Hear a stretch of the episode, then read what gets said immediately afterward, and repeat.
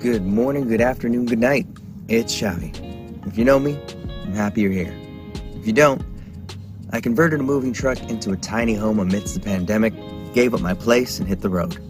Starting in Vancouver, I drove to Miami and realized that there was too much adventure not to share. So, to fill you in on my journey, the Play On Foundation presents the Two Degrees podcast. Why two degrees? Because I'm now a snowbird and escaping two degree weather.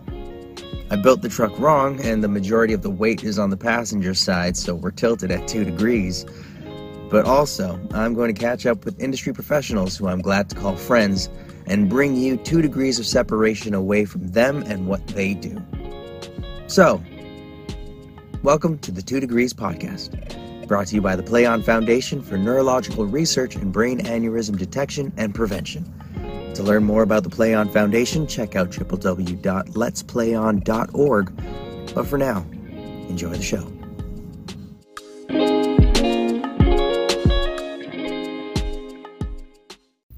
But first, a quick word. Do you like mangoes? of course you do. And if you don't, well, I'm sure there's a high chance you might know someone who does.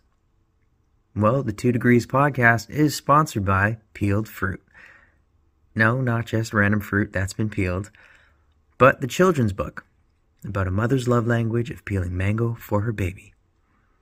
Available for delivery on bookbaby.com, bookshop.org, Barnes & Noble, Powell's, and Amazon, just to name a few of the retailers. It even ships worldwide. Check out at Peeled Fruit Book on Instagram for more information on how to get your copy of this heartwarming story. Peeled Fruit, illustrated by Rhoda Domingo.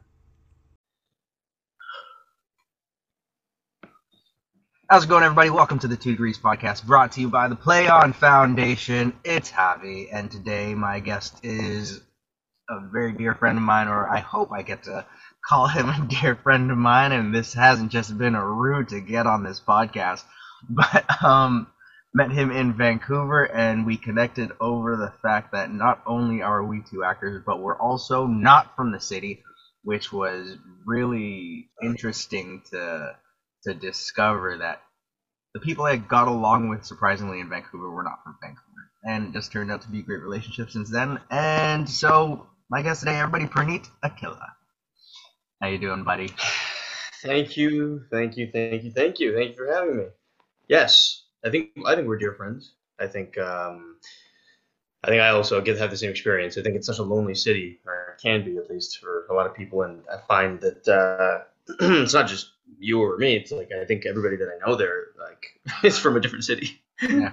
They're, Yeah. We're all transplants, and um, I don't know. that's I how think we all it's, kind of bond. It's also, it's also because like I think the the city itself lends to just, especially within the arts. I don't I don't really know anybody in any other industry other than the arts. So the people that I meet yeah, are typically the ones that are are the hardworking um, immigrants of Vancouver, if you will. the people that have to start from scratch, you know, so Yeah. claw their way up Ugh. to the top of the city. It's Yeah. I don't know. I think I think that's what makes it different. Where it's like having to had crawl was I think the the the foundation I could say for myself was definitely having to crawl was definitely something that um, helped instill the work ethic that I think that I've I've cultivated over the many years. Mhm, But mhm. uh, yeah, no, it's it's it's a interesting city when it comes to that. I think LA is also the same way as well, where even though there's a whole bunch of actors there, you meet a lot of actors that aren't from there. They're just a different chemistry when it comes to that interaction. It's interesting. I'm gonna go there finally, like this year, COVID willing. So uh, it'll be Yeah. interesting to see that. I think, um, you know, living there for how many ever months and, uh, or so, and so I'm, I'm excited to see what happens. I'm also kind of dreading it in a, in a weird way because I, I feel like it's the same experience. Like just you know, it's just like the older I get, I find like just pressing the restart button, restart button on a new place. It's yeah. just always like you know, uh, it takes a, a lot out of me because I'm one of those. I'm I'm like an extrovert, but at the same time, like I I, I need to recharge my battery. every uh, like I need like a month to like recharge my battery before I go out into the world again. And so yeah. I feel like LA is gonna yeah. be like a like another thing of just like, like going out and trying to meet people and just like you know building a, a community and oh yeah. So I'm trying to do as much sort of legwork.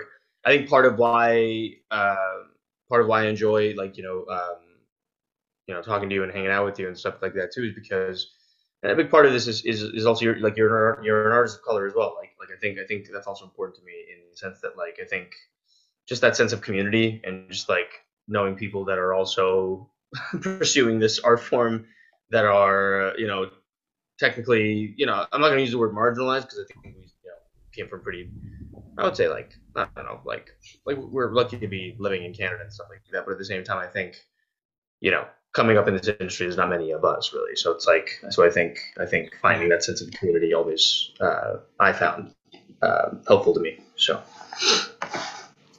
Well, I also see myself as your very half Indian brother, so I think that's also important for dynamic. but um, so you said you're you're back in Winnipeg. Are you? I thought you guys wrapped on um, what was it, SkyMed? So no, we, we didn't. No, uh, yeah, SkyMed. So uh, we did not wrap. No, we uh, still have like another week and a half left. Um, hmm. I think uh, as with any sort of new show, I think the first episode and the first sort of month is always like a bit of a.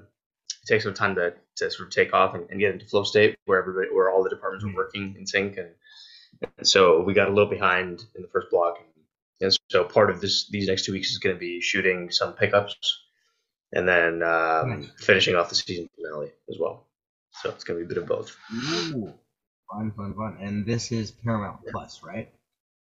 Nice. Yeah, it's a it's a it's a Paramount Plus show. That, man. That's that's exciting. Thanks, man.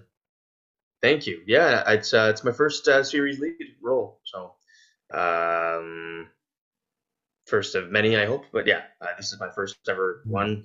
I think that I've been sort of working towards for a, a long time now, and um, and so it feels good to sort of do that on this type of show. I, I think, yeah. So it's a Paramount Plus show. Um, CBC is going to be it basically has the rights to broadcast in Canada, um, and uh, it's very much like a network procedural. You know, one of your like Grey's Anatomies, uh, Chicago Med, Chicago Fire, Chicago PD, all the Chicago stuff. Um, you know, like it, it's one of those shows. Except what I found, what I loved really about it was. Um, it spent a lot more time on, on the main characters and their journeys um, because it does take place mm. in a remote uh, area of Canada, and it's about um, people that work in the, the, emergency rescue field. You know, the pilots and the nurses that work, work like in remote northern Canada that have to like go rescue people that like you know had like an ATV accident in the middle of nowhere and they can't get to a hospital. Yeah. You know, without us, and so it's about loneliness. It's about isolation. It's about why each of the sort of the main characters like went, you know, decided to leave their whole life behind and pursue this job and pursue this this sort of way of life. Um, and so yeah, I, I think I think that's why I'm uh, loving every day sort of being on set and just getting to you know be the character. So yeah, it's great. Nice. Is there any aspect of the show that you relate to in regards to your character? Well, I think in many ways it's the, it's that it's that the journey, right? Like the journey can be lonely. You know, like my, my character, he's he's a guy that leaves the big mm. city, leaves his marriage behind, leaves um, you know, his, his parents wanted to be something else that you know, and instead he went to kind of do this this sort of remote pilot job instead. Um, I, I think in, in many ways I left that traditional sort of life behind.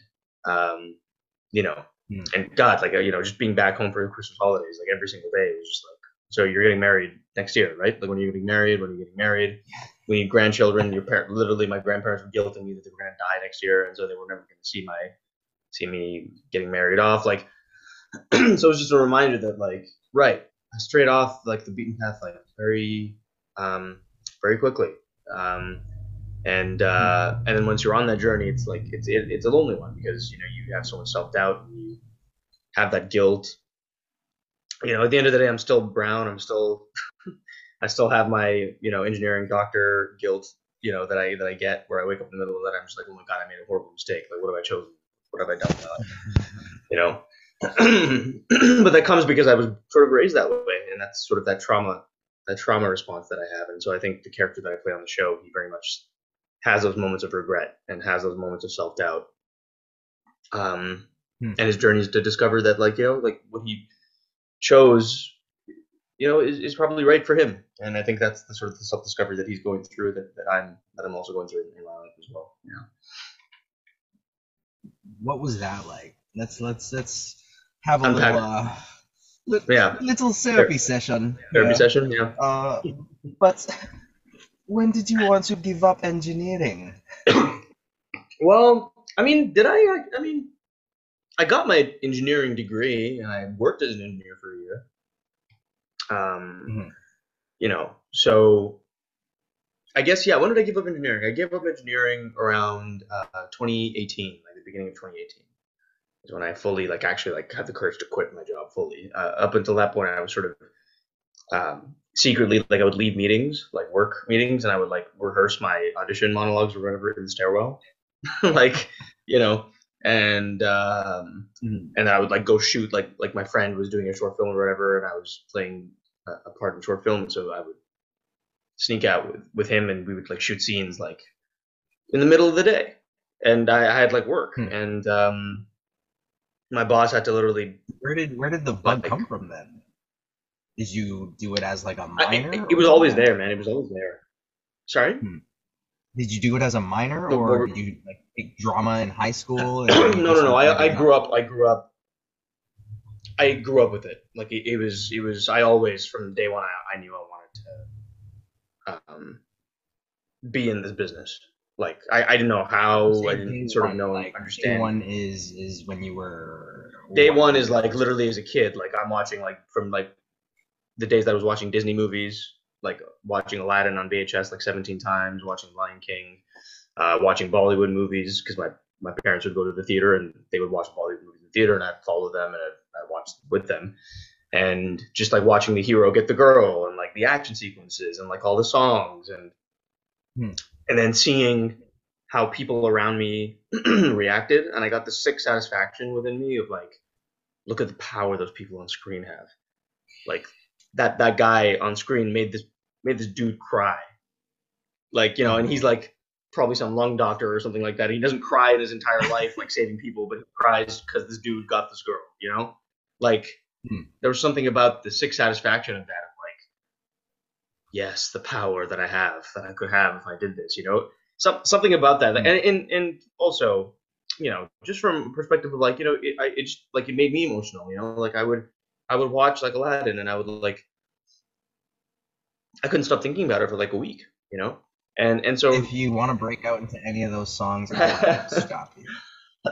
well, as you can tell I'm coughing a little bit still, so I, I didn't know. I, you, you should have given me like at least an hour warm up uh, advance notice. a little lead time. Well, this interview is going to be about an hour, so uh, by the end of it, whenever whenever you're ready, like just feel free. You know, it's um I only I only do uh, paid work now uh, here. Um Gotcha. so Ooh. yeah, I only do paid work. Yeah, I don't Gotcha. give away these uh these tunnels for free anymore. I used to. I really did. This don't worry. This this interview is actually equity, so this mhm. goes towards. Hmm. So you're saying there's back end involved in uh, in in this? Oh, uh, of course, yeah. Okay. Okay. Yeah, of course. Just because since the whole industry is kind of shut down, this is this is how people get their credits. This is okay. Well, you should have told me that initially. I would have started off. I would have opened this thing. The song. Open with a number. Yeah. Yeah. So what was that conversation like growing up with your parents? Uh, yeah. So you need to you need to hold up your, your title card next time you do that. just so you can have that. Hmm. But yeah, with that, what was that conversation growing up with with your parents? When did like when did this conversation become serious for you? Well, Uh, I, I- think you wanted to um, it, it never became a serious thing until I would say like until I, I graduated like school, you know, um, until I got my engineering degree. Because up until that point, you know, my parents were like they were not like so strict to the point where they stopped me from doing things as hobbies, right? So they were like, great, like go do your school musical, go do your school play, go shoot short films with your friends, whatever, whatever keeps you happy. But like when you're going to university, you're not doing drama school. Like you're not wasting your money or your time doing something that a we don't even know what that is. B like what, what do you what does that mean? Like what do you you you're just gonna do it like and you get paid money to do it? Like no, Mm. like that's stupid. And um and so like I as I said because I had the bug, I kind of put in my ten thousand hours like all the way from like you know elementary school till the end of university because I would always do stage musicals and stage plays and stuff uh, and short films constantly, like on the side as a hobby, you know. so that's how I sort of learned, um, and and so by the time I made like I made the decision, to sort of go and uh, get my degree or whatever, I also honestly it wasn't much of an argument because I didn't believe in myself at the time either. You know, I, I was looking at myself. I said I'm too whitewashed for Bollywood. I said I don't have the the skill set to get uh, hiked in Bollywood. Like I, I can't even speak Hindi like that fluently. Like I can speak it, but not like 70 million brown dudes that are in Mumbai right now auditioning for one role. Uh, so Bollywood was out of the option realistically at that point. Then I was just like, what am I going to do on American television or American movies? Like I, I'm never going to get to that point. So, you know, there was a lot of self doubt then too, right? Where like I, I didn't believe in myself either. Like so I didn't even put up much of a fight. I just thought to myself, all right, you're right. It's a dumb hobby. I'll just do it on the side. I'll just like do it like do like an acapella Mm. group in university or something. I'll, I'll do like the university play, and then because I have good grades in math and science, I'll just I guess I'll just be an engineer and I'll just keep doing this as a hobby, you know. Um, but um, the, I will say though, um, actually, whatever you go, ask your question because maybe we'll get there organically, but I don't know. um, no, just in regards to like with it not being now not taking it seriously, so then Yeah. now it's on you. So when did you say, oh, okay, Hmm. maybe I can put engineering aside because this seems to be fruitful? So it was so that was I would say a gradual process. I don't think there was like a single sort of uh, like a day that kind of happened that shift happened. I would say I graduated university. I had to move back home with my parents, and um, it was sort of like a three-year process where I was kind of fake applying for engineering jobs because my heart wasn't in it, and uh, working at Best Buy part time to make ends uh, to sort of pay the bills. Um, uh, while I was applying for engineering jobs. And at the point, at that point, there was an economic downturn. So there, so people in sort of any sort of engineering company really uh, were pretty much getting laid off at the time in Alberta. That's where I was. I was in Calgary with my, my parents, and um, so my parents just thought, you know, he's being such a good Indian boy. He's applying for his engineering jobs. And he's just going to go down that path. And at the same time, I was uh, that that hobby hadn't left me, right? So I was secretly doing like community theater, like volunteer based theater um, stuff like that. And and um, it, when you it say eventually got to secretly, do you mean literally or figuratively? What? Uh, c- When community. you say that you were secretly doing theater, was that? was that um, like I wouldn't advertise it. Like I would. I would like, you know, like I would basically, I would finish work at five, and then I'd be like, oh, like I have, like I'm just doing some, I'm like helping somebody with with uh, something or. And my, parents were like, whatever, he's like an adult, he can do whatever he wants. but the, but I was embarrassed because I was doing like community theater, you know. Um, but I, I don't know why in hindsight I don't know why I was embarrassed by it because it's like it's a hobby for a lot of people that like don't want to take this profession they don't want to do this professionally you know and that's perfectly fine um, you know and so Yeah. I uh, like I was sort of auditioning for community theaters and stuff like that and um, it was unpaid and uh, while I was sort of doing Best Buy and then I eventually got an engineering job and while I was doing community theater like doing all three and not giving 100% to any of those made me fail at my job at Best Buy, made me a, a terrible actor on my community theater stage, and at the same time made me a terrible uh, employee at my engineering job as well. Like I just realized that like, Hmm. like I was not like there was no there was I was in too many I was I was like in a canoe that was not going in any direction. I was just literally just like going. You know, like I wasn't going anywhere. So and- for the Americans listening to this, a canoe is a boat that goes on a lake. Just in case. Yep. yeah. Yeah. I, was- I was on a boat Americans. That's what I was. Yeah. I was on a boat. And um, and then what ended up happening was uh, I discovered through some people in the community theater space that there were things called professional theaters in Canada, where you Hmm. could like audition for things like online, and they paid you money, and Yeah. people would rehearse from like nine to five. And so I was just like, wait, you rehearse for a show from nine to five, Monday to Friday? That sounds like a full time job. And they're like, yeah, it is. And they're like, what? And so I literally like Googled like all the professional theater companies in Alberta, like every place, uh, Edmonton, Calgary, all over. And uh, then I did like with any other job, I like wrote like my cover letter, even though I had no professional acting experience. I wrote whatever experience I did have, and I had my my how to make acting resume or whatever. Like I just googled it, and then like I did my acting resume, and then oh shit, you need a headshot. I only had like passport photos and like stupid photos on Facebook. Like god damn it. And so like I got my friend to like take a picture of me in front of my driveway. Like I didn't even know like what the background, like nothing. Like I was like, just, Nice. here's the phone, just take a picture of me in front of the driveway. And so that was my headshot, my first headshot, you know. And so I just I just did like an email blast and I submitted it everywhere. And um, at the Was time, that also the same headshot that got you Nancy Drew, or you know, the thing with me is, uh, is, is I don't, um, you know, I still use the same headshot for everything. Really, I, I still do. Um, they just kind of they flip through. They're just like, this guy, he just has something, you know, in his eye. Just you know, they're, they're attracted to that, you know. So I don't need to spend any money. you're attracted to the background stuff? Yeah, yeah, yeah, yeah. We we admire his commitment to not doing this properly at all. Uh, there's some there's something really courageous about it. like. um, it was so bad too. It was like a really bad. It was like the garage was like the paint was like peeling off. Like it was really bad. Um, so then Don't worry, like I'll I'll help you feel a little better with that. Where I had one headshot where I was I was at a I was at a friend's wedding, yeah, and so I'm in a tuxedo, and we tried to get creative and artistic. So we went behind the reception hall where there were dumpsters because it's like, oh, tuxedo. What contrasts that better than dumpsters? So that was my headshot for a, a minute. Where your first year, like a one of your rented first tuxedo. Yeah, a rented tuxedo, oh with- blurry garbage cans. Yep. Here we are. where where is this? Where can I see this photo? That's my question. I need to. I'll. I'll see if I could do a little deep dive and give a little throwback Thursday Mm-hmm. Instagram love one day. Oh my god, you need to you need to surface that and you to, and you need to flex. You need to like use that and submit for the for like you need to go. That's gonna be the new one?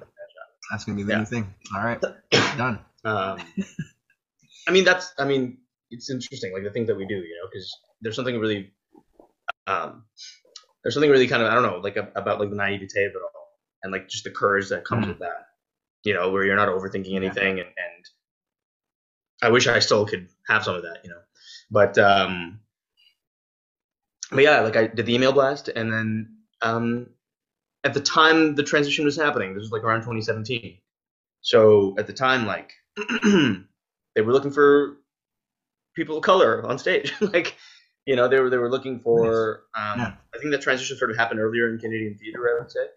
And so uh, i got a lot of audition calls like general auditions not like role specific auditions. And i had no idea like what to do in an audition at all. Like i just kind of like sort of was winging it and i would go to these Wow. auditions. And um, they said somewhere that i had to have like two monologues in my back pocket at all times. So I just like memorized a Shakespeare one, like a classical Shakespeare one, and I memorized like a regular contemporary one that I just found on Reddit.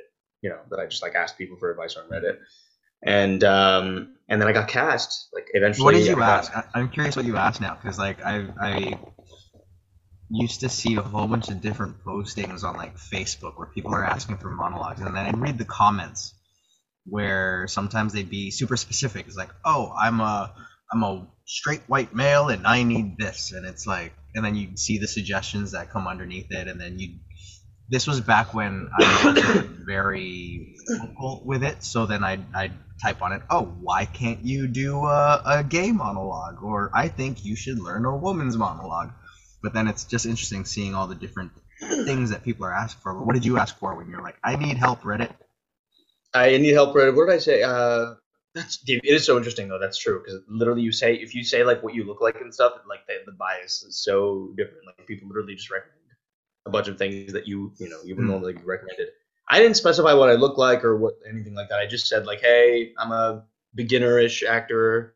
that uh, is having his first audition tomorrow or whatever. I need I need like two contrasting monologues. One needs to be like classical or whatever. And um, I got like a bunch of responses. I got like all the cliched Shakespeare ones, like the overdone ones. I got um, some contemporary like David Mamet ones. Um, and of course, and at the time I didn't know any better. Like I, I love theater, but like I didn't delve into it so deeply where like I knew all the different playwrights. Uh oh, am I frozen? Oh, you're back. Okay, I'm back. Okay. So you were saying, so you didn't know all the different playwrights. I didn't know all the different playwrights. I didn't know like you know country like the styles of each piece or anything like that. I was just not educated enough at that point, and so I just sort of picked like what what spoke to me instinctually, and so I did like um, the uh, monologue from King Lear, Edmund's uh, "Thou Nature Art My Goddess" monologue. Uh, and because I was auditioning for a company called the Shakespeare Company, and they, so they do like two-hour Shakespeare plays, and it's like blockbuster Shakespeare. So like they trim all the fat, and it's like two hours. You're in and out. You know that that kind of theater company, and and so I got cast. Um, the, the the the artistic director of the theater company was just like, "Where did you come from?" And I was just like, "Oh, I've just you know I've been here, kind of doing things, and I'm an engineer, and like I'm you know transitioning into this." He's like, "Well, will you be available? Because like we rehearse." And I'm like, "Oh yeah, yeah, I should be fine. Like I, I finished work at five. And he's like, "No, dude, like we're like this is paid. Like you have to be here like at 10 a.m. every day." I was like, "Okay, well, how much am I getting paid?" And they were like, "Well, it's six hundred dollars a week." And even at that point, to me, six hundred dollars a week to act is insane. Like I, Yeah. for because I genuinely thought you don't you can get you can get paid, and so I was like, this is incredible. I can quit my job. I can everything's great. Like it's like you know for six hundred dollars a week is what I, I thought. Great, this is my excuse. And of course, I had the conversation with my parents, and I'm just like, so this happened, and now I can't do Best Buy. I can't do my engineering job. I can't do anything else. I have to only do this, and I can't take like time off work. And of course, that led to a pretty significant argument. You know, like it was like, like two or three weeks of arguing. Like you know, my mom just breaking down and just being like, I failed as a mother, and like I don't know what I've done with you know I should have raised you to be better, and like it's it's always high stakes drama with Indian mothers. It's like it's like literally there's no like in between. It's always just like I failed. I failed in all my aspects so. you know, it became a full Indian soap opera in my house for like a good week. Um, but my dad was a little more understanding because he was just like, you know what, like you did the thing, right? There's a value in finishing a degree. There's a value in working, even if it doesn't work out, even if you hate it. There's a value in at least trying it and seeing what worked and what didn't. And then, so he was more understanding and being like, all right, well, if you're gonna do this, then um, do it like wholeheartedly. You know, don't like fuck around like you did at Best Buy and like your job and your thing and like you know just like do it. And I was just like in the back of my head, I was like, of course, like I will because I love this, you know. Um, and uh, and then the profound moment happened, which was once I got into rehearsal. A lot of the people in the cast were people that I had done musical theater with in high school, who, when they graduated high school, they pursued this art form professionally you know, so they all went to drama school and stuff like that. They graduated, they'd come back to the city to work as theater artists. And I am um, gonna say all the people in my cast. I sold them computers the previous week. At I did give them my engineering business card, and I said, hey, if you ever need any help with steam assisted gravity drainage, let me know because I'm your guy. Uh, You're the guy. I'm your guy. Well, no, that's so it's so true because literally, like people were like, because I was playing like murder. I was like playing murderer number one. Like I, it wasn't even like a big role. Like I was playing like a one of those like ensemble characters. But uh, and I would keep joking around. I'd be like, I'd be like, well, I have tons of time off state, so if you guys want to do your taxes or whatever, let me know. Like. I'll just like do them for you. like, you know. Um, but what was interesting is like um, they all, to a man, came up to me and said, "Oh, um, what drama school did you go to?" And I was just like, "I, I, didn't. I, I did engineering." Oh, what drama school did you go to? I, I didn't. I did engineering. Oh, I swear you. I swear you went to the National Theater School. I was like, no, no, I didn't. They're like, but you were like the musical theater kid in high school. I was like, oh no, but I, I didn't. And it was like, it was like wave upon wave, like crashing upon me because I realized up until that point, like, holy shit, dude, like, you lost your own identity. Like people around you know knew who you were more than you knew yourself. You know. Um, Wow. You know, they all they all thought I was literally being an actor, and that I just like came and joined them for like a show in Calgary, and I was just like, no, I'm living a whole other life, and they were like, okay, well that's interesting. Well, good to have you back, and I think that like that like fully like I mean that was the moment, you know, like where the light bulb went off, and I was just like, well, you lost your way for a good three and a half years. You're on full autopilot mode, and it scared Wow. me because I was just like, dude, if I for some reason didn't find the opportunity to Google about theaters, um, like I would be on a completely different path still. And so I think the people coming up to me and talking to me and, and making me feel like, okay, you know what, this is Praneet, and and we actually know who you are, and and I think it's time you also discovered like it's time it's time you went back You were from high school. from high school because I was that kid. I was a musical theater geek. Like I was like literally in every single musical. I was like the theater kid. I was like the quintessential theater kid. Yeah. Like you know, and I and somewhere along the way I lost my self confidence to like pursue it professionally. the thing that I, I also need to like highlight here is then by that standard, like you're you're just you're just a walking talent then because you never had any real professional conservatory training. Yeah, I didn't. Like, wow. I, I'd never had any conservatory just- training. That, that needs a moment because it's like you did Shakespeare, you nailed Shakespeare without any training. That's if you're not meant Yeah. to be an actor, but that that's I- You know what? Here's the thing too: is um, it, that that conservatory training is still something I'm still to this day I'm still seeking. Like I'm still I still crave it a little bit at times because I don't know. Sometimes I still have that imposter syndrome where I feel like I, I want it. I feel I feel like I want to do it, but I, I will say that I still always do classes. Like I'm always training on the side because as soon as I did started doing this professionally, I was like, I, I recognize that there is value in training. And so I said to myself, like, sure, I don't necessarily have the time to get like a four-year degree in this, uh, nor the money to like pay for tuition and stuff. But what I will do and what I vowed to myself is like, is I'm gonna be training this as a muscle, you know. So whether it's taking classes on the side, whether it's learning from uh, directors, you know, like I'm always gonna be like a lifelong student of this because I have to catch up. you know? Um, and so the good thing about starting off, like my, my first four professional gigs were all Shakespeare. So my first full theater professionally paid gigs were all Shakespeare, which meant that I was learning from the actors in that space that had done Shakespeare for years. I was learning from directors that were like that used to be like elite, like company members at Stratford, which is like the Shakespeare sort of mecca of, of, of Canadian theater. Um, and they'd move back to Calgary to start their own companies. So these were the people that I was under the tutelage of. You know, I can't believe I said that tutelage. Anyway, uh, that that I was that, that I was learning from. You know? So Shakespeare, I'm so tutelage. Um, yeah. Um, so I mean, simply put, I was learning on the job, really. You know, like I was, and I got better. And I like my first Shakespeare play, I'm sure sucked. Like I'm sure I was not great. And as I kept going, and I kept getting more meteor meteor roles, like um, the the more easier it became. Um, and so, yeah, I, I would say I put in ten thousand hours, like as a kid, going uh, leading up to that point, and then everything else kind of came from natural instinct and failing and and learning on the job. Well, they they do say like the best experience and the best learning will, will come from sets. So Yeah, you're right. You're But- right in the thick of it. but you but you also didn't really have conservatory training. Like you went from Not something conservatory else training. entirely. I've been rejected from conservatories. That's, that's let's go there. So it's not like I didn't try. But Right. um, no, I was, I was kind of in the same boat. But I I dedicated time into studying first. Right. Like I didn't I didn't take the musical theater route. I didn't um, do it in I didn't do drama in high school. I didn't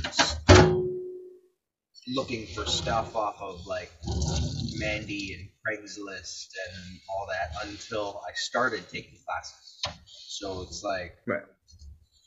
I went the learning route first. I started going to studios first, and then I started from ground up. And I still took that picture by a dumpster because I thought that's what you have to do. The Toronto acting studios have really different advice, I would say, than the Vancouver ones. Um, I'm still I'm still blown away at the fact that like I literally needed to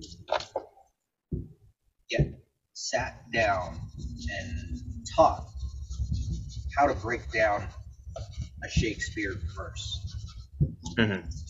And you just you telling me the story of you just learned the Shakespeare monologue and they loved you. I'm like? Well, I'll t- like the thing is, it's also it's trial by fire. Like the things that you can do on adrenaline, you know, like like the things that you can do when you don't have a choice to be like to overthink it. You know, uh, by no means I I don't think by any means I was it was fully like, refined.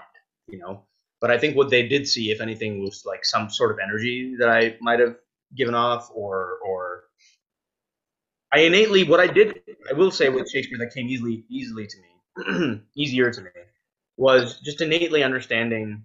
Like it took like two or three tries. I'm not gonna say on the first try I got it, but like two or three tries later, like I could get a general sense of like what the hell the character wants, right? And sure, I might not have known like every single word, the specificity of each meaning, and like the, the iambic pentameter of it all. But but what helps in Shakespeare is if the actor knows what the character wants. Like what the hell? Like what what is the point of his monologue? Like why why is he even standing there and what's compelling him? I guess that's the thing. It's about honing in on what's compelling him to say all this. Because there's there's a version where he keeps it all inside, which is what most of us do. We don't stand and then monologue. Like our monologues are all internal. You know, so so so what is causing the character to stay there and and say this out loud? And I think that's what sort of helped me is just like I was able to sort of tap into like why is he saying this? Like why is Edmund saying this? Right, he's saying this because he's pissed off that he's always been second to Edgar. You know, he's always been second. And now he's illustrating, he's making a point that listen, you're a bastard child. Or no, he's, he's saying like I'm, I'm a bastard child. Yes, sure. I'm always looked at as a second class citizen, but I was I was born out of passion, motherfucker. You were born out of like wedlock. You were born out of like two people just like being like average in bed. I was born out of two people. I was yeah, exactly, right? And so like just those little clues in the text where I was just like, oh, okay, that's what it is, right? And so, but that that came with more experience that became easier, and then and then once you're in the once you're in the arena with like these Shakespeare titans, they were very generous with their time because you know they, they saw this kid who was like failing and doing it, and so like they would come and help, and they would say, oh, maybe this one drone dropped on this line, or you know, remember to circle these words, remember these are the stressed and unstressed syllables. You know, it's it's like I'm just lucky in that sense because you know Seana McKenna. Seana McKenna is the Meryl Streep of Canadian theater, and she's like Shakespeare royalty, right? She's like she is the. You look at Seana McKenna's career; she is like literally, she's done all the great Shakespeare works. Like she's won tons and tons of awards doing them.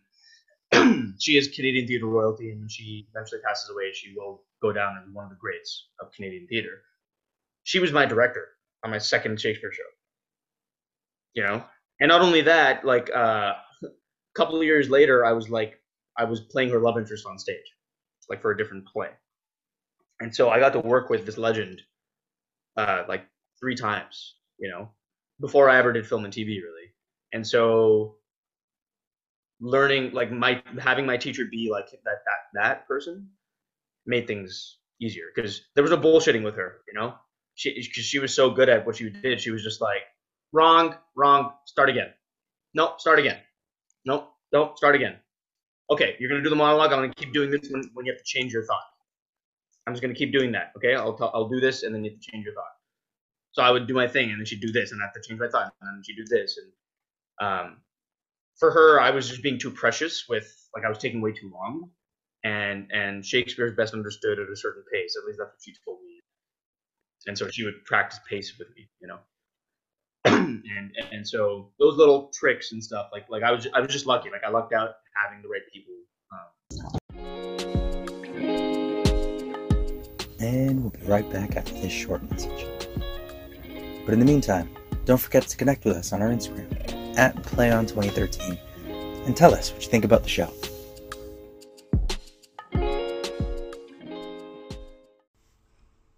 Do you like mangoes? of course you do. And if you don't, well, I'm sure there's a high chance you might know someone who does. Well, the Two Degrees podcast is sponsored by Peeled Fruit.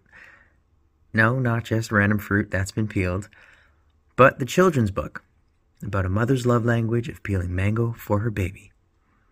Available for delivery on bookbaby.com, bookshop.org, Barnes & Noble, Powell's, and Amazon, just to name a few of the retailers. It even ships worldwide. Check out at Peeled Fruit Book on Instagram for more information on how to get your copy of this heartwarming story. Peeled Fruit, illustrated by Rhoda Domingo. Now, back to the show. Do you have any Around other two, gems that have stayed with you? Um, well, it's it's interesting, right? Like it's so different than I mean, hmm. Thinking on the thought is something that, uh, like I, I think you know. Let's go on the topic of pace. You know, for for theater, um, what I used to think is like you know you told you say something to me, and in life, you know, I, I take some I take like a, a few seconds to process it, and then I figure out how I feel about it, and I spit it back out when you're doing something like that in theater, because it's such a vast space and you're trying to hit the 700th person in the back row, that processing time that you think is quick is an eternity for an audience. And they just get bored out of their mind.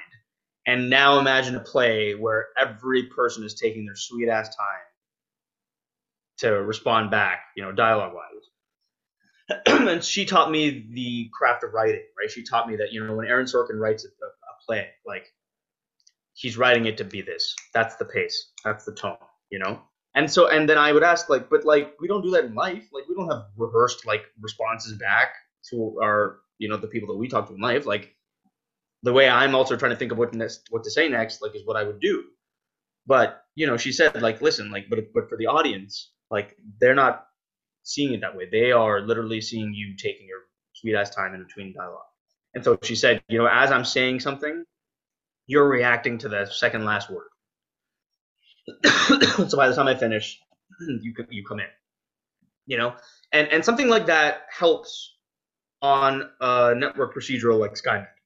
Maybe not necessarily like a Breaking Bad type show. Maybe not necessarily like a like a like the show Maid that you were on. You know, not like that type of show where it's a bit more lived in reality. So so you you have the time to like take that time to process and stuff like that, and it gives you space to breathe a bit more but that advice from theater really helps on a show like this because what I had struggled with on this show was pace again.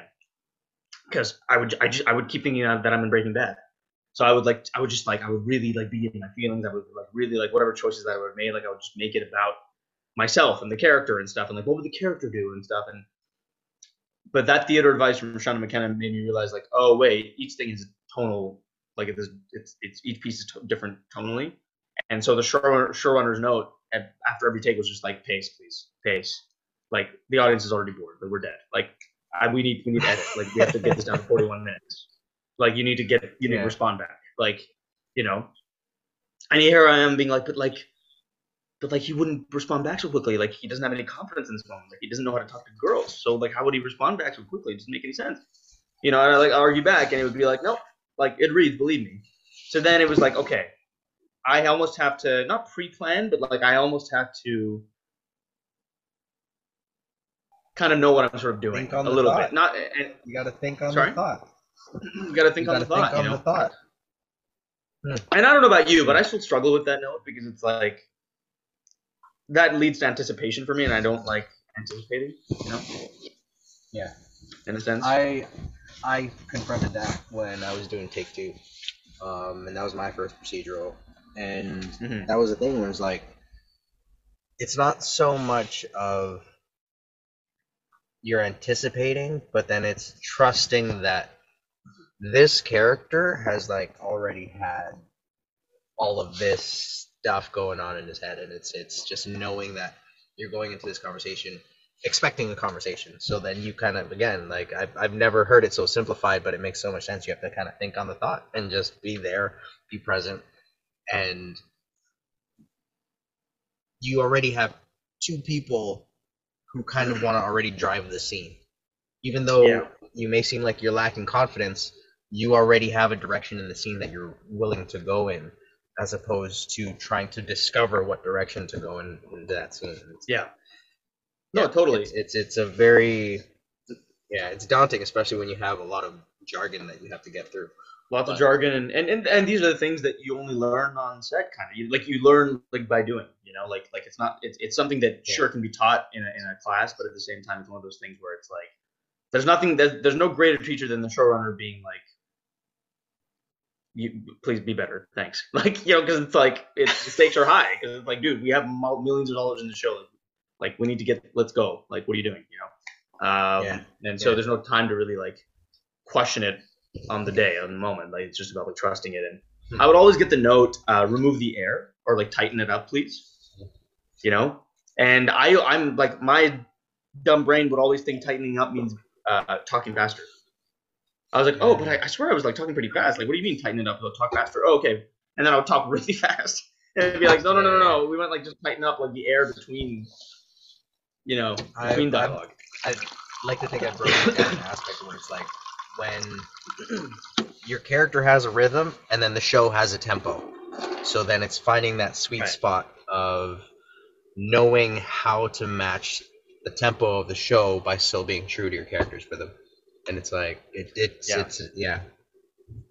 How long did that No, take you on take two? Um, luckily, I I'd like to say that I faked it the first few episodes, and then it started to make sense. Where yeah, where it's like I'm I'm thankful that I got to see like the the dailies every now and then, and I'm like, hmm, looks like I'm rushing. Hmm, why am I talking so fast? Or then I'll on the other end of it where it's like, hmm, I didn't like that beat. Why did I take that beat? What am I trying to prove here? Who's this character? This is this is not what they want. So then, yeah, that was that's my reality of it. Is like I, I faked it at first, but then luckily the editors were amazing and still made it all work. But yeah, it's it's about just being on set and learning from it and and trial by fire, as you said. Where I think that was also a very crucial thing was being able to be self-critical in that instant as well, as opposed to either just being completely self-deprecating, where I'm like, oh, I'm not good enough for this, or thinking that I'm the hottest shit there just because I have this opportunity. So being able to find that balance and know that there's still room to grow and there is something to learn from a moment, even if I think there's nothing to learn from it. Taking my time and just Well, it's also it's also this the I think um, I was so eager to to know my character. Like I did a lot of prep before like episode one, right?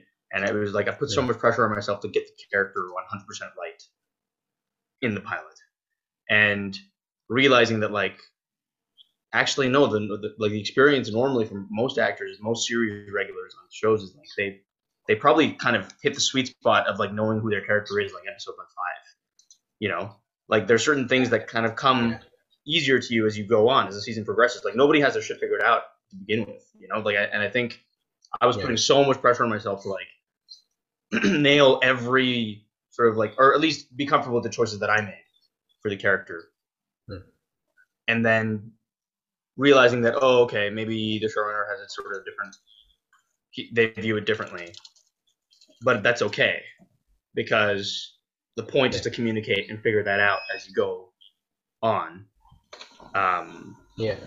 you know not Um, hold on one second. Yeah. Um, my box is beeping. your box is beeping. oh shit That's so funny. What are you saying about San Diego? You're gonna be in San i was Diego? going to be in san diego um before the whole omicron thing um doing a workshop of a musical Omicron. I- That's how you say it. have i been saying it wrong omicron I don't know. Omicron. omicron Om- i don't know for me micron is mi- micro Am I talking microscope micro, micron so, but yeah i was supposed to be there at the la, um, la yola playhouse is what the theater company's called there La Yola. La Yola, yeah, L A J O L L A. Oh, La. Have I been La saying it Jolla. wrong? La Jolla. Yeah, I'm I'm the lead in this play at the La Jolla. The La, La Jolla? it's all good. Thank God I didn't say good. La They got a Jolla. I said La La La Jolla. You said Loyola. Loyola. So you, you, you're almost there. You're almost there. No, it's good. Don't worry. California has a lot of funny names here. You'll get used to it. yeah, you know, I was at the Loyola Playhouse. No. but wait, what happened? So you were supposed to be a part of this play? I was supposed to be part of the uh, the workshop. Couldn't get a visa in time. Couldn't Hmm. get a visa in time because, and then with the restrictions, the travel restrictions, and all that stuff, it was. Um, Why do you need a visa for a workshop? workshop? Can't you just come? Very good question visitor? because because they it's a paid workshop and, and they were only willing to um, go with American citizens. Gotcha. And but uh, the the director is a Canadian director who, who he knows me and um, and so he was trying to fight for me to participate, but they're like, yeah, That's fine. we can't. Yeah, the whole visa thing's the bane of my existence right now. But Yeah, no, I'm I'm with you on that. Right now, my plan is just to be able to say that I'm local enough, even though I don't have my visa, if an opportunity comes along, and just pray for the best. Other than that, be back in Canada when it warms up, and then try it all again next year. what are you? Are you spending time like? Uh, where are you going to be most of like this season, now, like from January till like mm, April or whatever? you're just going to be? Mm, January California? probably to like April. Yeah, in California. Don't know Yeah. where. Um, Yeah. probably check out some RV parks. Right. and just post up there for the meantime. But like everything's shutting down apparently, and it's gonna be shutting down for a few weeks at least What's shutting? What's shutting down? Productions. Because of Oh, all- productions, like yeah. that's that's the word word on the grapevine because of how many people are testing positive. So, Yeah, I was supposed to shoot uh, something in March uh, for Motherland, the show that I was on last season, just like the last few episodes, and that was supposed to shoot at the beginning of March. It's now pushed to April. So yeah, you're right. It's, everything's been Yeah. damn. And then even in in Toronto, like the my manager was like, yeah, production had like 17 positive cases on it. So, you know, crazy. Yeah. Yeah. Hmm. Um, what I also wanted to bring up, um, Mom versus Machine. Mm-hmm. Yeah. I'm. I'm. That got picked up, um, for the festival run and everything. yeah, there's still more more announcements to come with that. Tell us. Um, tell tell, Tell you us tell more. you Tell everything us about more. it. So um, part of um, you know, I, I like I love storytelling and stuff, and of course, my, the next goal in my career is to become a multi-hyphenate like producer as well, and, and I'm slowly doing that on a smaller scale level, of course, right now. But eventually, I want to get to the point where where I'm famous enough where I can just walk into a room and they can say, "Here's a bunch of money, go make your shit." But that uh, is not in my control necessarily. But um, but in the meantime, I'll keep just making stuff. Um, So then, is the goal then to be a writer or just focusing on producing? not necessarily writer. Like I would say, uh, like like a like a Jason Bateman, like he like Ozark, right? Like so he's the executive producer of that show. He's the lead actor.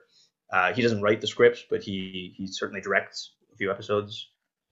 He directs as well. So I, I think. Uh, and what's cool is on SkyMed, I've been shadowing like all the directors and all the blocks as well, and uh, it's such a competitive business. It's so competitive to, to get a directing gig as just a person that's trying to be a director. But as an actor, and Yeah. especially as like a regular, like even on take two, like I'm sure if it continued, at a certain point, like you could have gotten a shot to direct as well. Is what I'm finding. Like actors, we jump right in front of the queue, you know, um, if we earn that trust. And so part of my year, my plan for this year is to direct more shorts and stuff like that, so that I have a directing reel of some kind, so that if we get like season two or season three of the show, uh, I've expressed enough interest to them, and they've seen me on set shadowing and stuff to the point where I can get it written on my contract, where I can get to direct like an episode, maybe you know, stuff like that. I, I, I'm definitely interested in that. I So think, uh, you directed um, Mom versus Machine as well, or co co-directed, I co-directed, co-wrote, um, and then co-produced, and then starred in it as well. So that was one of the actors in it. Um, my uh, creative collaborator, Tesh Kunikonda slash roommate as well in Vancouver. He's a brilliant writer, director, and producer as well. And so um, the Crazy Eights competition is like a giant festival in Vancouver. And pre-pandemic, uh, the the screening of the festival uh, would get thousands of like producers from all over BC and stuff like that. And so it's very much a festival. It's, it's a ground uh, for a lot of up and coming directors. So like the directors that direct us on episodic television now in BC, a lot of them actually got their start doing short films at Crazy Eights.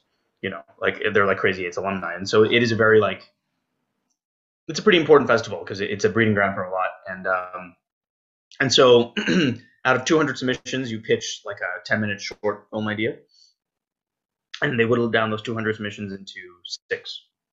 Uh, and so those six people get to essentially get a full union crew, full uh, union uh, film equipment, all for free.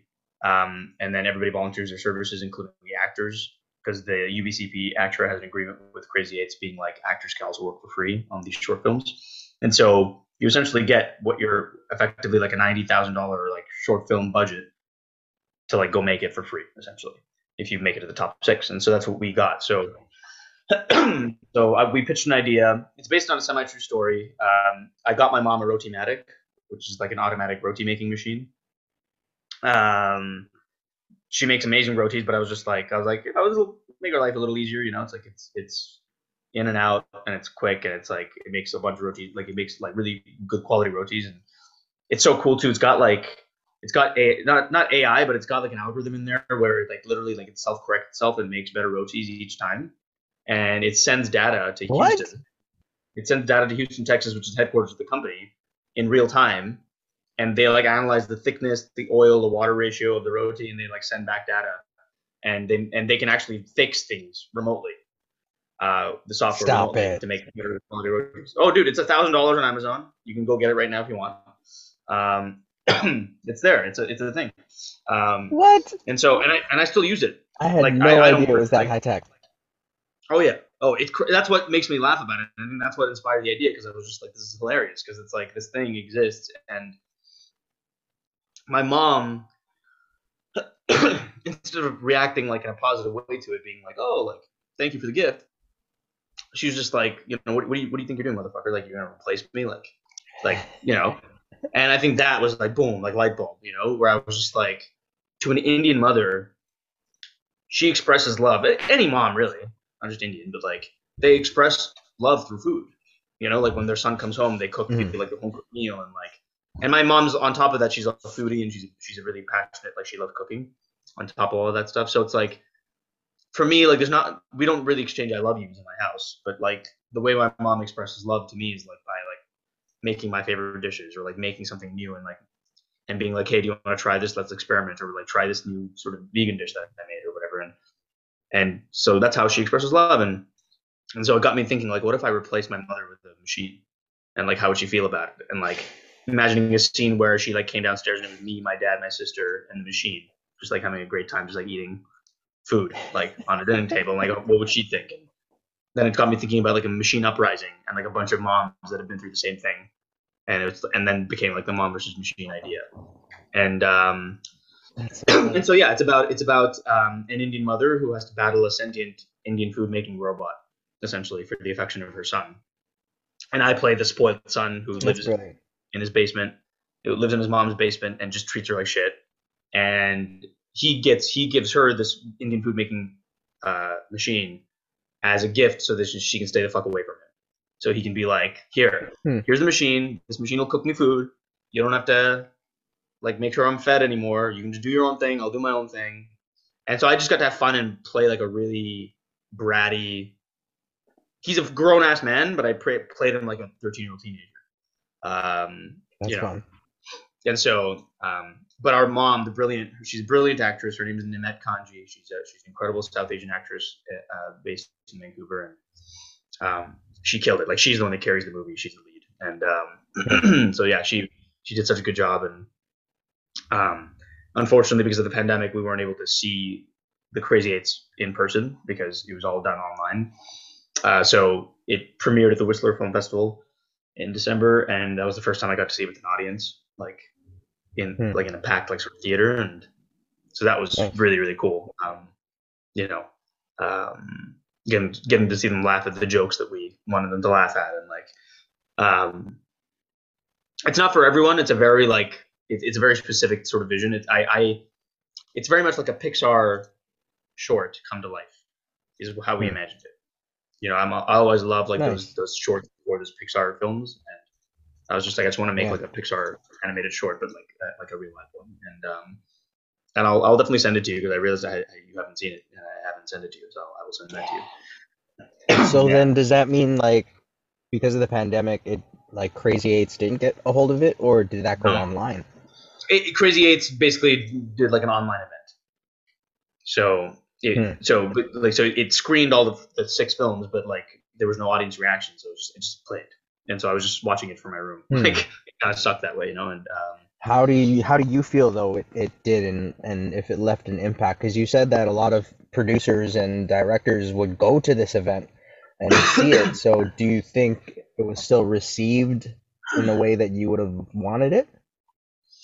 I, I, I think so. I, I think that's one thing. The drawback for the 2021 cohort of Crazy Eights, I would say, the one thing that we all lost out- on the top six teams was that experience of like, because and I remember hmm. I've been to the one in 2019, I've been to the one in 2018, and like you're literally like the top six people are treated like rock stars because the theater is like packed. It's at the Orpheum Wow. in Vancouver, and it's like thousands of people in the theater, and it's it's on a giant Yeah. screen, and like producers, TV producers, film producers, like everybody comes and wants to mingle with like the people, the actors that, were in the short films, the producers, the directors that were in the short films, the DPs that shot them, and so you do get a lot of opportunities out of it. You know, where it's like, hey, I want to work with you sometime. Here's my card or whatever. Like, and you know, so we did miss out on that a little bit. Uh, part of why I was able to get some, luckily, I got some time off from shooting to go to Whistler uh, to represent the short film, and uh, so I got to do a lot of that there because there was people in the audience that watched it there and set up meetings and stuff. But I don't know. I'm also my own worst critic, and so it's one of those things where crazy eights means you have eight days to make it from start to finish. So you have a month of pre-production, Mhm. but then you have eight days. You have three days of photography, and then you got like five days of post, and that's it. And of course, Oh wow, okay. you're making a short film, a fifty thousand dollars short film in three days, and uh, we bit off more than we could chew a little bit. Like the scope of the short was so big on paper that you inevitably run into technical difficulties and then you fall behind on your days, and and then eventually Hmm. you have to start cutting things and. what I what what what was supposed to be this incredible Matrix style action sequence in the third act, still was like a fight scene, but it ended up being more because we didn't have we just didn't have time to shoot it like we wanted to. We had to like pivot and make it more horror esque as opposed to like action packed, you know. So Yeah. things like that when I watch the thing, you know, some, and then sometimes I watch my performance and I'm just like, you're being way too big right now. Like, calm down. You know, so like I, I my experience with the sh- with the movie, I and I, and, I, and of course like watching it and directing it and being with it for so long, you lose sight of what makes it special. You know, because like you're just you're always Hmm. constantly watching it, and so Yeah.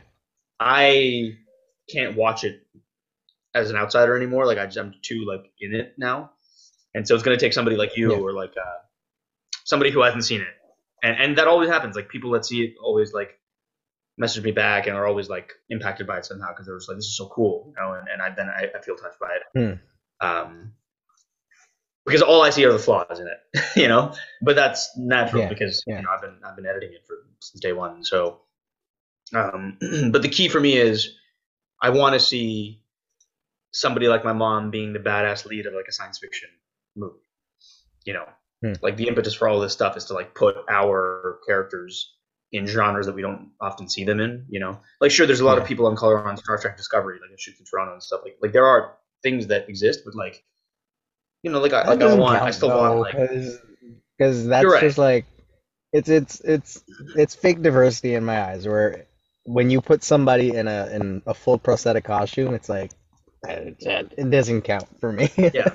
it doesn't count. Yo, you're you're totally right. yeah, But like an original sci-fi story, you know, like or or yeah, you know, we talk about a movie like Alien or whatever, but, like, but imagine Sigourney Weaver wasn't Sigourney Weaver; it was um, like a, a brown lead. You know, it'd be so cool. That, like just Yeah. the you know the mindset shift because we often see our stories um, in very sort of like I don't know traumatic traumatic arenas. Like it's about if you're like a lead of a, if you're like a brown lead of something, it's like about a guy who wears a turban and now he has to like cut his hair or the trauma of that, or like you know Mm. some some kid, some Muslim kid being bullied at school. It's his journey of like post 9/11. Yeah. It's like I just want I just want us to like hold guns and shoot aliens sometimes, you know, Yeah. like yeah.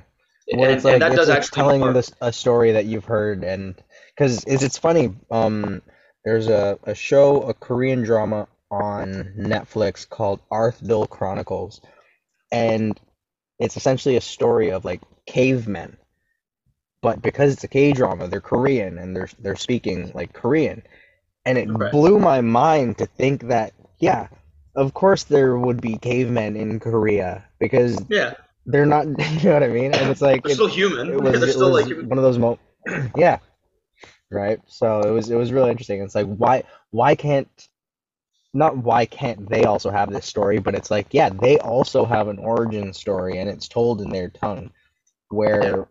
All I know of cavemen stories are typically in a terrible English accent and it's like Yeah. but it's English nonetheless so no I, yeah. I totally get that No, it was, and I and I Now- and with with what you were saying then because you feel that you're so invested moving forward would you again put on that many hats when you're putting together a project or would you sacrifice at least one of those hats like the director hat or maybe give up the actor hat and give it to somebody else yeah, I I think I, I right now I'm not interested in giving up the actor hat. I think um, if anything, I'm gonna make. Uh, I definitely still want to act in it because why not? Because it gives me the excuse to, you know, write roles for myself. You know, why not? it's, why, it's Um, why you you came into this industry yeah Exactly. I mean, of course, there's ideas that I think about where I'm just like, yeah, I don't, I'm not interested in acting in it. Like I would like to direct it, of course.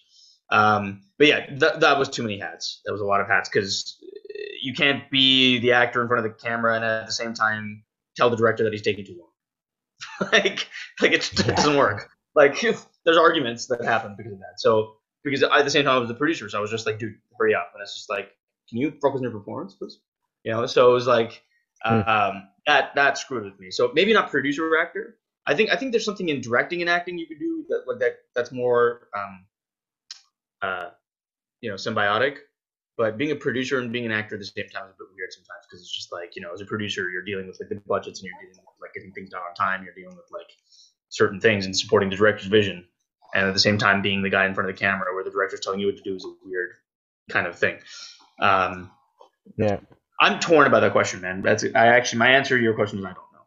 I think I think uh, I love everything too much. Like I love all of it, Mm. and uh, part of my journey going forward will be to recognize like what my strengths are and then doubling down on those. I think um, because I, I wouldn't say I'm confident as like a director necessarily. Like I think my skill set, even from my engineering background, I have the project management skill set. So naturally, I have produ- producing, like I have a producing skill Yeah. set already on a baseline level, which helps me planning, you know, project managing essentially, like a, like a movie or a TV show or a, a short story. And so, I think right now producing and acting is my way to go. Um, even like I'm developing like a couple of TV shows right now uh, with my with with Tesh and um, realizing that like you know even my agency and I, I'm maybe even yours I'm not sure but like I'm like my agency has like a like a literary arm. So they represent like a bunch of writer directors. And and what they've been telling me too is and it's an interesting thing where it's just like hey like you have us too which means that you know like yeah you're a series regular now on this show. But going forward now look- think of like five ideas where you're the lead you know and produce the pitch deck for it produce the pilot script for it like like be become the creative producer for your own ideas where you're the lead you're the main dude. Think of five of those. Yeah. Bring them to us and then we'll go through all five of them and be like this sucks this sucks this actually has legs this actually has legs you know this sucks. And then because of our resources because they're an agency and they have connections to like all the major studios and everything like that like we can package you yeah. and we can package that and you can go do that. And then and then you could be that Jason Bateman type where like you get to if one of them takes off then you Yeah. get to be producer lead actor you know um so that's the path like that's my next step and it's scary as hell because I don't Nice. know what the fuck I'm doing but like yeah that's the that's the next step because I, I just there's something about just being an actor for hire for the rest of my life that I can't get behind I think I the way the only way Yeah. it makes sense to me is, is if I treat the acting acting thing as a bonus like whenever I book a role through auditioning that's just like a bonus bucket in my life that I get to go on like a free vacation you know. But like Yeah. depending on Yeah. that, depending on it as if it's going to be my career is really scary and stressful. And I enjoy what I do when I'm on set. Like I don't complain about it. Like I, I don't feel the pressure of that. Like because I, I genuinely am happy doing it. But I think ultimately for me, like getting the next series lead in something else is something that like I just treat like a bonus, and everything else I want under my control. And um, and then if I get it, great. I get to go on a vacation to shoot the thing, and then come back to my regular life. Yeah. And I don't know about you. Like I don't know what your philosophy is like, but like that's how it, it helps me a, a little bit because yeah. Yeah. Yep. No, I echo that too. It's like I I I dread just that, just being an actor for hire. Yeah. And I wholeheartedly cling on to the reality of us just being contract players. Yeah. Where as soon as what you're working on is done, who knows what's gonna happen. Yeah. So it's it's all about being able to utilize that downtime to create something new, hopefully create something that sticks and to be able to show my art in another light versus just being a vessel for somebody else's art, which is great and I love doing it, but Sure, I feel yeah. like I got I got more to give this industry in regards to entertainment Totally. value. Yeah. No, and, and I mean, you know, you've worked with people like that. Like you've worked with Jo Koy, you've worked with, you know, like like he's a good example of that. Yeah, sure, he's not like a classically trained actor by any means, but like people in that cast, like I, I was actually looking up all of them um, a few months ago, and like Eva Noble Noblezada, like she's a Broadway star, but not only that, like she, you know, Yeah. she's doing a bunch of other features. Jo, Jo, of course, a stand-up comedian, uh, author, uh, now actor as well. Uh, Asif Ali as well. Like he- Mhm. he, you know, him too. Like he like literally like he write. He has podcasts. He has like like he, essentially all these people have their own creations and IPs that they have in addition to being actors. And I think that's just the reality of what this industry is going towards now. Like you have to be a multi hyphenate sort of business person, I guess. I don't know. Like you have to have Oh, a bunch it's, it's like, and I've, I've, I think we've also had this conversation, but I know I've had this conversation many a times with other artists in the industry where it's like, it's, it's always been a triple threat, um, industry where you couldn't just do one thing. If you did, you burned out. And so it's like back in the day, it was your actors. Your actors were also singers and dancers. Um, and then in today's world, it's your actor, director, producer, or actor, writer, director. But there's always been like that triple threat that helped keep an artist within the industry. Yeah. And not to say like if you just want to do acting, great, but then the actors that branch off outside of acting and doing other endeavors, whether it be philanthropic or you know to start their own business, that's what sustains them. But then it's like Yeah. that's their other avenues. But just to be an actor for hire, I think is a very dangerous route. Oh yeah, yeah. And it's funny because that's what you initially can only think of, right? When you're starting off, it's just like I just want to book that role and I want to do this and I want to do, you know, like I want to impress this casting director.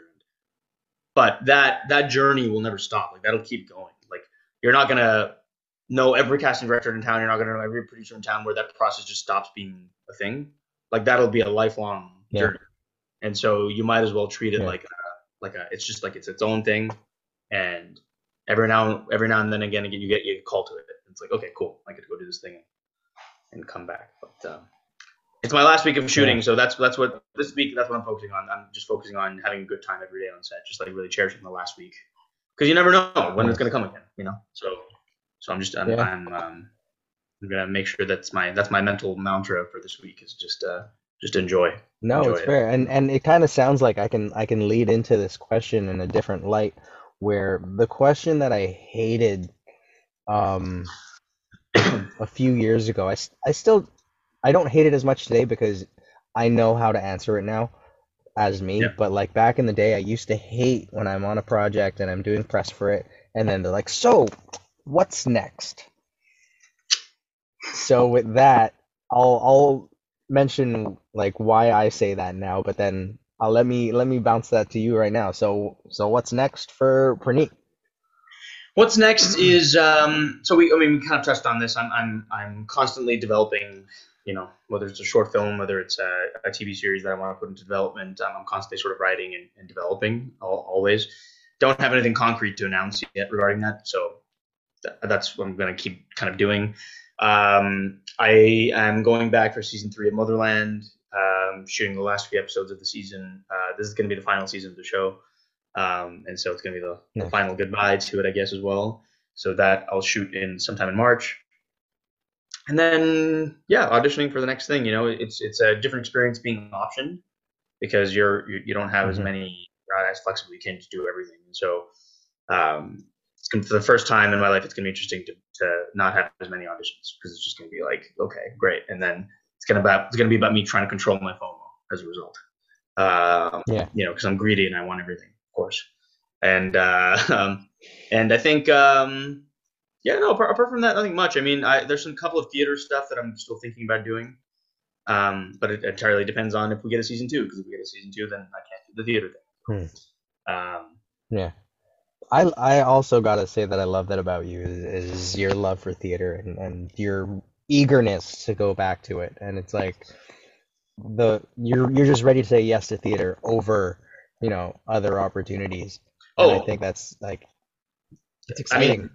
my agents kill me, will will destroy me, will hate me for it. But um, but yeah, like like uh, next year, I'm going on like there's a potential world tour from January till July, and I want to do it, but you know, of course, everybody Of else in my life Do you know what you'd be performing? Yeah, so it's for I think we talked about this. It was um uh it's for a show called Mahabharata. Mahabharata Mm. is one of uh Hindu mythology's greatest epics. It's like our Lord of the Yeah. Rings. Um and um this in, Hindu scholars would hate that I just simplified it that way. I literally just call Lord the. They- their God is literally like dying right now. He like he's Uh, but, but um, like with respect to but- that, like I gotta say, like Hinduism is the most exciting out of all the religions. oh yeah, Where if yeah. you want action, if you want drama, you go to that. Like the Passion of the Christ, okay, Mel Gibson, that was great and all. Uh, the Old Testament, like Boring. Gita, like it's on that. It's like there's you know so what's, so, much you know what's epic about the Bhagavad Gita? What's epic about Bhagavad Gita is the holy book of Hinduism is a chapter in Mahabharata. It's a chapter of Mahabharata. The holy book of Hinduism is a is a chapter in that story. That's how epic the story is. This it's a That's multi generational Like family. I, that's like like you you think Greek gods you hear you they have the rap of them doing what they do. Yeah. But then it's like you have like I didn't know like um I want to say it's it's it's Vishnu, yeah, Who's the, the one with all the arms? yeah, oh yeah. So they all have multiple arms, but yeah, Vishnu's Vishnu's the main dude. Um, But he's like he's he's vicious, Oh, man. Like he's he's what I think of when when the Catholics say to fear a Oh, yeah. god. Where it's like I don't I don't fear this one god. No, I fear the Indian god. Like did you see Have they seen the Indian god of death, the Hindu god of death? Because that's that, that like so. There's like Brahma, who's the creator, Vishnu is the preserver, and then Shiva is the lord of death, and uh, Mhm. the triumvirate, the three. And um, and I get to play in the show. I get to play uh, reincarnation of Vishnu, uh, is who I'm That's so cool. Um, so it'd be like for the Lord of the Rings, Vishnu now just be like Gandalf the White, that, that kind of person. Uh, but yeah, like he comes comes in and rescues. Like he comes in last minute and does shit. Does You're shit, you're set on this on on this analogy of this is Lord of the It's Rings. the only way I can explain this to the people. Uh, no, it's it's uh. Is It's it to the point where you also see Peter Jackson directing it? I mean, if Peter Jackson was directing it, I'm literally saying no to film and television for the rest of my life and only doing this in every single world tour, world tour possible. Um, I mean, it's a five-hour show. It's a five-hour show, That's and so we're going to be doing it in parts: part one, part two. Um, world tour. Let's start off in Canada, then go to London. Um, but again, it's uh, whether I can do it or not is up for debate. We'll see. I think. Um, Hmm. It's it's a it's something that I'm thinking about, but at the same time, it also has to work out with the schedule and everything. And um, Yeah. Well, in fairness, throw it my way because I think I can still play a pretty convincing Indian. So, um, well, I mean, I will uh, I will if they ever need. just Um, just drop it in. Just suggest it. You know, it works. yes, yeah, I'll say you. He almost. I'll say he I'll almost played an Indian. Sharpie. all- I'll say he almost played the Indian. Done. That's I'm I'm happy with that. I'm happy with that. yeah. No, I will say though, eh, like if you were like people could easily um, make you out to be like Nepali. oh yeah. You look like But you. then it's you, like now you could easily now that's a whole conversation in regards to diversity that Yeah, but I would still have loved to get an audition for Aladdin. So that's also where I Yeah. sit in this industry. Well, I mean, they always do auditions for the Broadway. You should audition. always. Uh, Always, always. Just at least submit. I should at least submit. I should just should submit. stop thinking that they're You know, it's so funny. I never had an agent or anything like that when the movie was auditioning for the leads, like the uh, like Aladdin the movie, and um, Hmm. it's one of my regrets. It's one of my one of my regrets. But hindsight, you know, I Mm, didn't even know that I wanted to be an actor. until- Yeah. You know, I submitted. I submitted to the open call, but I'm thinking now. I'm like, if I like had like what I have now on my resume, and like I submitted by my agents, and then I auditioned, I would have had a way better So shot. what I'm hearing is that Nexus event that happened to you that made you want to be an actor was you saw Aladdin and you said that should have been me. That was this is this is your I had FOMO. Yep. I looked at. Mena Massoud and I said, I said, Mina, I love you, but come on, man. No, I'm kidding. Uh, yeah. was, um, Your your objective is to get re, to get him recast in the third one. my objective is to go back in time, recast myself as Aladdin, and then change the whole narrative. Nice. Um, So that's where the I will say, engineering comes though, in. the engineering comes in on building the time machine part, of course. Yeah. Yep. Duh. Um, uh, I will say though, Tila Dutta, uh, Dutta, um, Tila is a casting director in Vancouver, ex casting director in Vancouver. She used to work for Sean and JJ's office. She was my high school friend, and um, she was the she. I, I consider her like my fairy godmother of Vancouver actually because she's the reason I moved there. Uh, because I was doing just theater, as you said, and she was the one that actually forwarded me the audition for Aladdin she was the one that forwarded me like auditions for Riverdale, being like, "Hey, maybe you should try her out for this part or whatever. I think it might be good." And me being Wow. like, "Sure, I'll tape for it," but like, no idea of the convention of like what self taping was, nothing. Like, you know, Mhm. I would like my first few self tapes was just me looking at the lens, like, because I didn't know that you had to like look off camera, um, you know.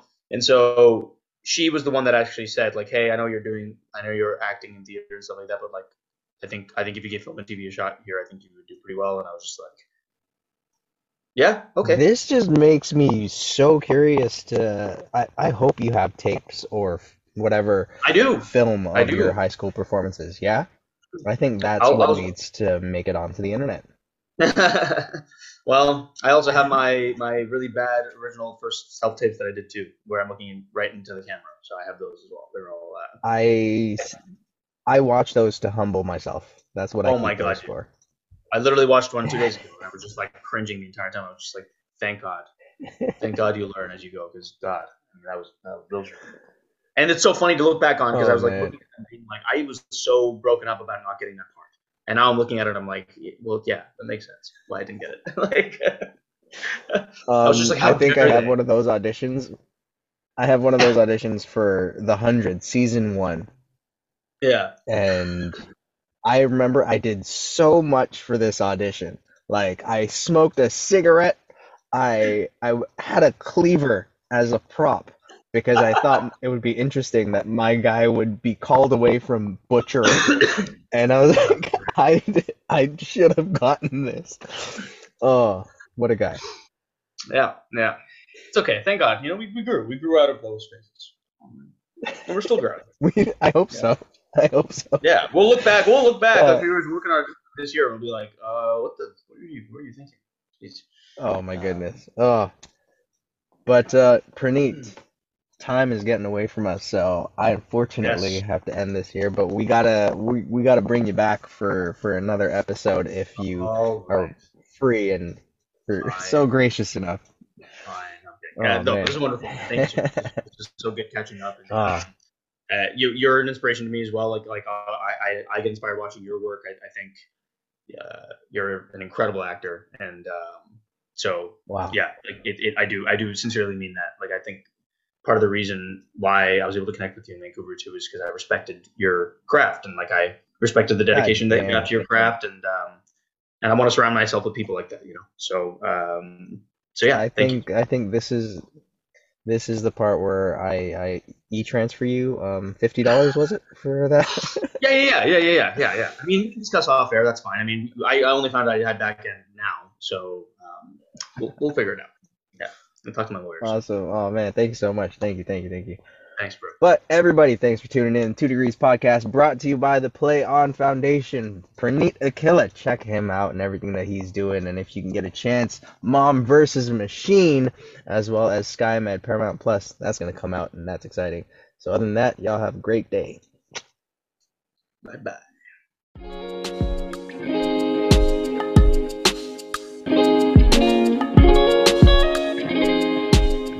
Thank you all for tuning in. Artwork by Monique Lizardo. Music by Kid Kold. If you enjoyed the podcast, please like, subscribe, share, tag us, whatever all the fun things people do when they like something. But most importantly, check out www.letsplayon.org for the Play On Foundation and lend your voice in bringing awareness to the neurological research for brain aneurysm detection and prevention. My name's Xavi. See you next time on the Two Degrees Podcast.